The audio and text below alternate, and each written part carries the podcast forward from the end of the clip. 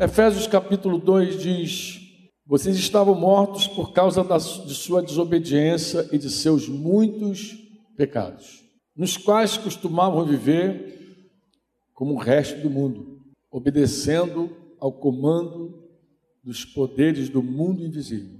Ele, claro, esse mundo invisível, é o espírito que opera no coração dos que se recusam a obedecer.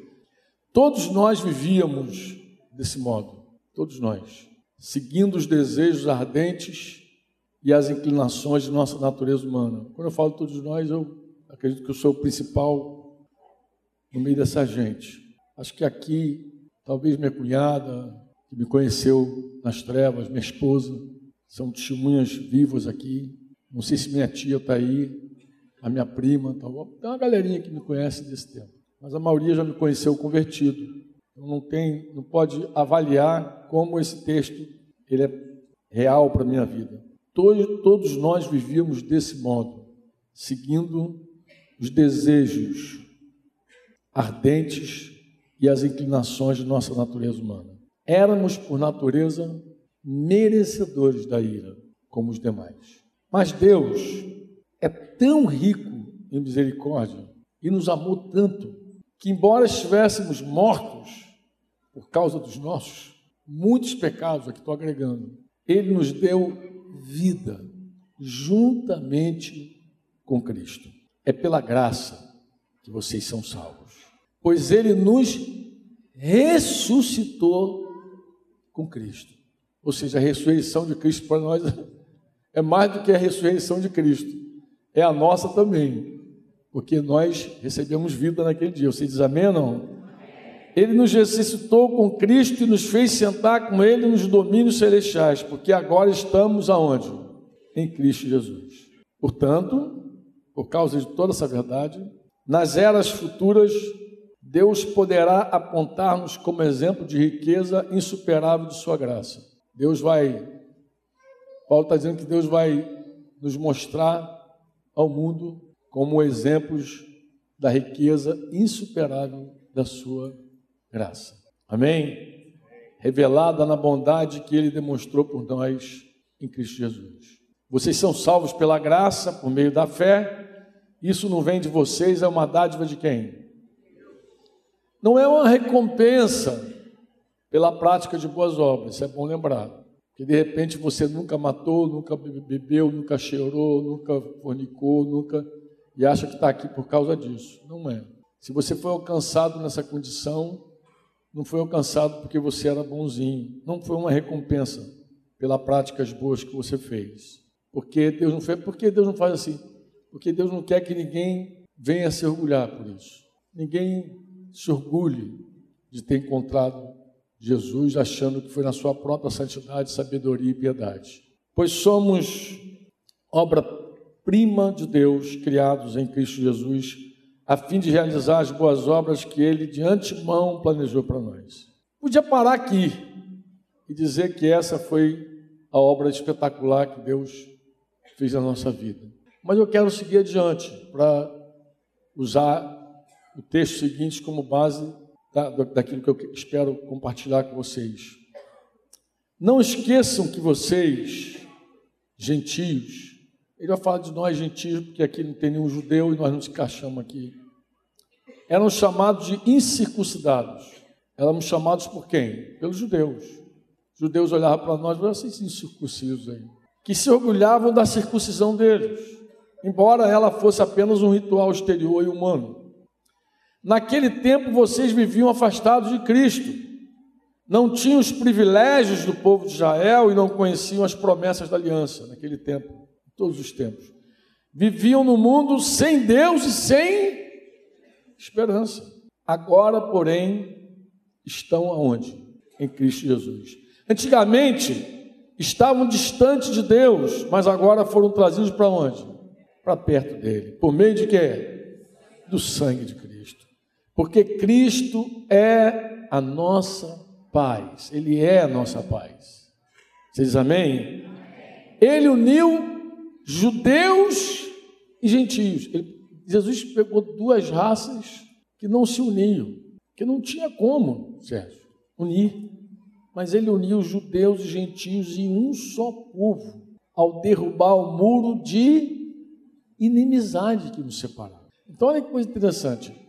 Paulo está dizendo que a obra de Jesus, na sua morte, na sua ressurreição, ressurreição não foi só para nos aproximar de Deus, não. Foi também para aproximar os, os inimigos.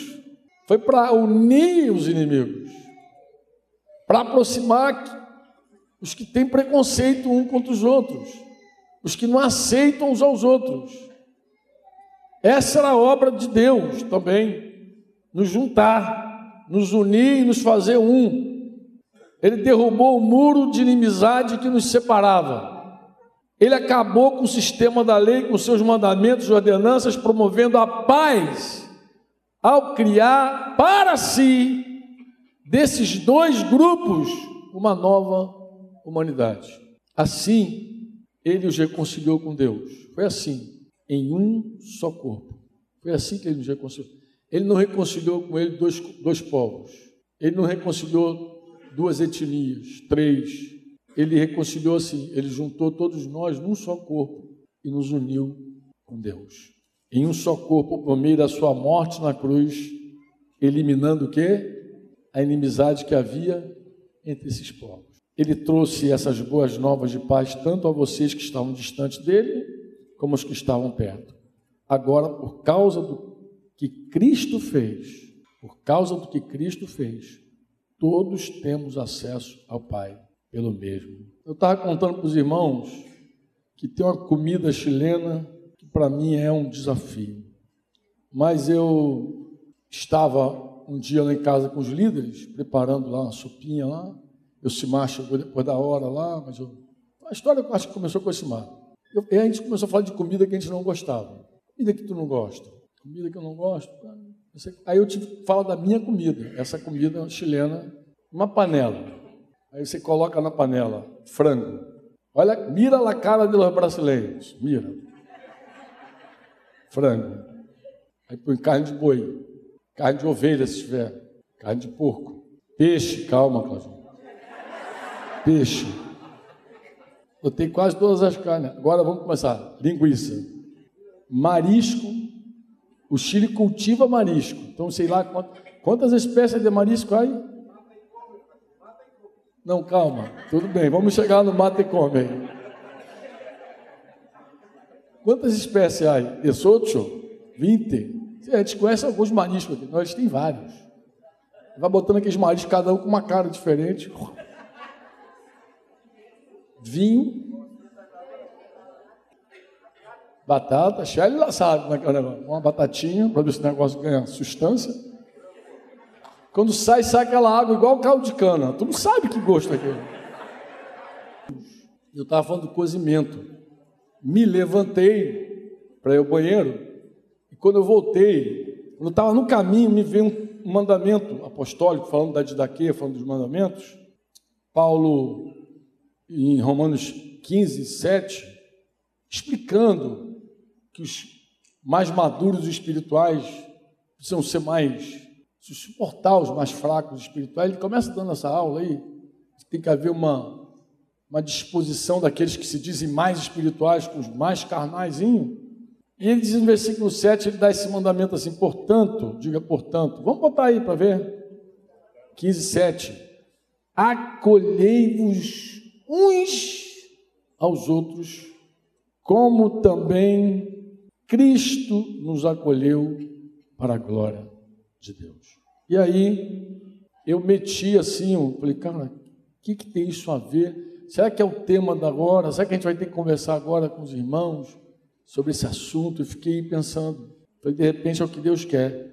Mas eu resolvi olhar o, o texto no original. Falei, o que, que é acolher de fato? Você quer acolher, mas quando eu comecei a ler o texto, levar, pegar mais, tomar para si, tomar como companheiro, tomar pela mão, a fim de pôr ao lado, tomar ou receber em casa, com a ideia paralela de bondade, receber, conceder. A última palavra assim, ó, comida.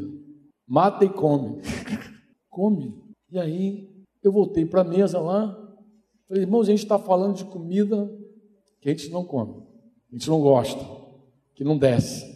Mas eu queria propor outra coisa para vocês. Eu queria propor o seguinte: a gente falar de pessoas que não descem. É um mandamento do Senhor acolher engolir. Engole. Engolir.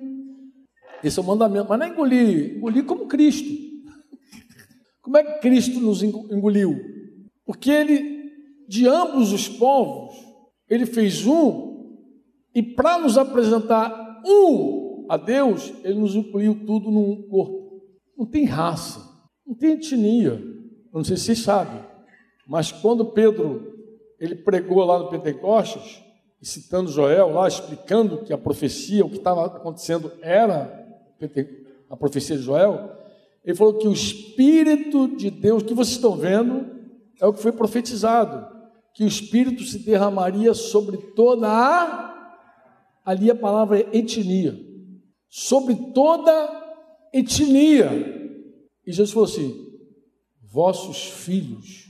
Aí Pedro explicando a palavra de Joel: vossos filhos e vossas filhas profetizarão. O outro preconceito era velhos e jovens, porque judeu ainda tem que lembrar de judeu velho e judeu garoto. Vossos velhos sonharão sonhos, vossos jovens terão visões. Agora para. Os escravos, uma vez lá em João registra isso. Os fariseus falaram: essa plebe é maldita. A plebe que estava dizendo o pessoal sem cultura, o pessoal era maldita. Os caras não sabem nada, são malditos. Falam, falam. Até sobre os meus escravos derramarei do meu espírito naqueles dias e profetizarão. É isso que Pedro está explicando. Pedro está dizendo que sobre todos, sem exceção, o Espírito de Deus, o mais santo, que a gente chama de Espírito Santo, viria sobre todos e habitaria e daria vida e quebraria todos os nossos preconceitos, bagunçou a cabeça do judeu. Amém ou não? Tá certinho até aí? Tá ou não?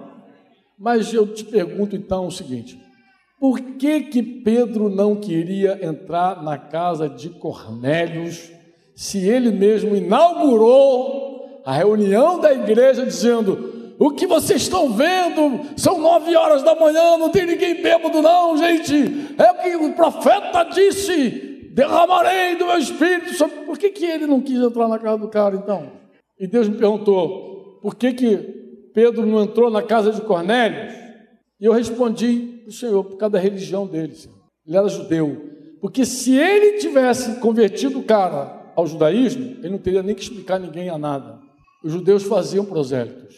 Ele não tem que explicar nada, certo, mano? Ah, eu tenho mais um judeu agora, mais um evangélico para nossa comunidade.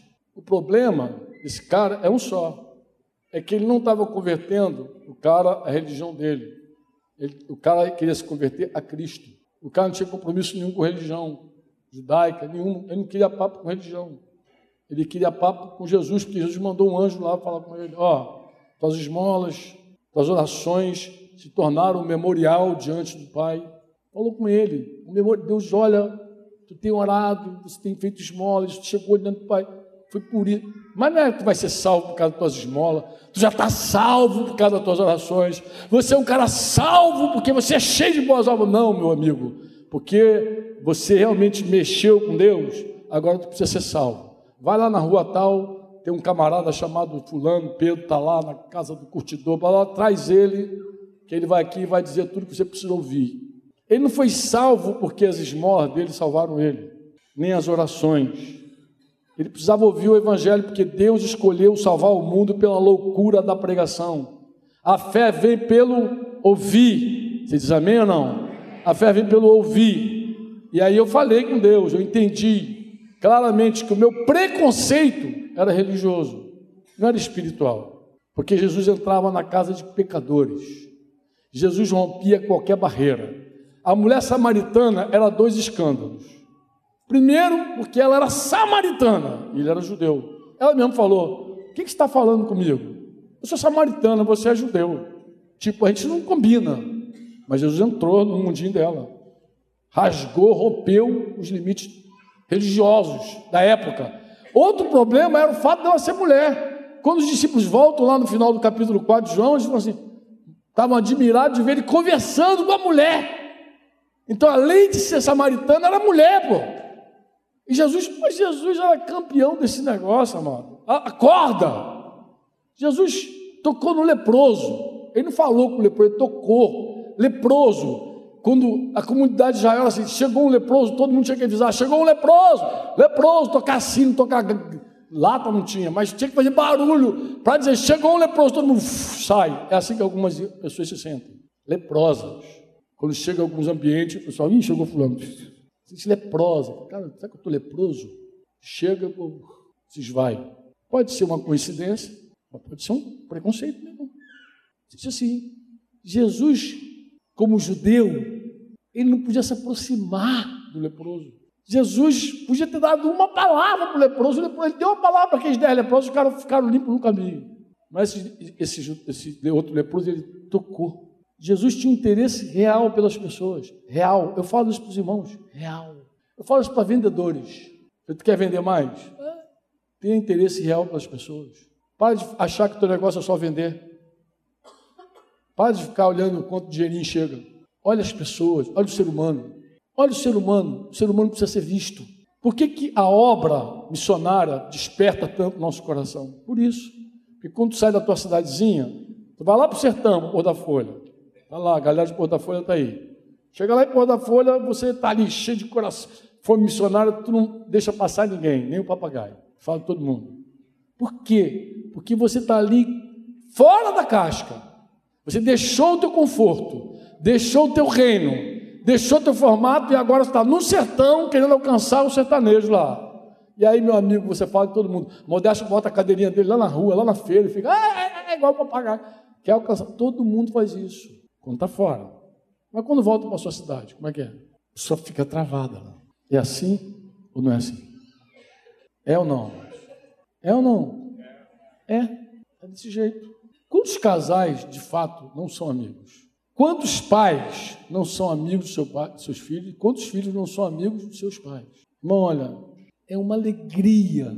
Vou usar a expressão indizível, acho que é indizível. Quando um filho, alguém que você tem proximidade desse nível, é teu amigo, que abre o coração contigo. É uma alegria você ter um grupo de pastores amigos uma equipe de ministério amiga. Não é uma coisa profissional busca de resultado. É amigo. É gente fora da bolha, fora da casca. Corrige, mas também anima, fortalece, abraça, ouve. É muito ruim quando as pessoas nem querem ouvir o que você tem para dizer. Eu sei que tem uns irmãos mais prolixos, que são mais difíceis de engolir, né, mano? O irmão vai dar um relatório que podia falar em três minutos, ele vai falar em 15, com certeza. Mas vamos nós. Até o áudio do WhatsApp tu tem que ter paciência. Tu olha assim o tempo, 16 minutos, Jesus tem misericórdia. Tem os mais prolixos, que sempre vão ter aqueles mais difíceis, que a gente não gosta. Mas eu quero te falar uma coisa, escuta o que eu te falo. Agora, em janeiro, lá em Porta Folha, nós fizemos alguns grupos pequenos, eu coloquei essa tarefa para eles. Falei, olha, escreve tudo que você não gosta em outra pessoa, tudo que é difícil para você engolir. Fala daqueles aqueles tipos difíceis de engolir. E eles fizeram. Depois falei, agora depois você escreve o que, que você acha que é difícil de você para outros engolir. Mas nem precisou escrever muito, porque foi muito engraçado. Eu ouvi alguns relatórios que era assim. À medida que os irmãos do grupo iam dizendo, ah, eu não gosto de gente que pede muito, eu não gosto de gente que cria, eu não gosto. De... O irmão ia se vendo, e eu sou assim, cara. Sou assim.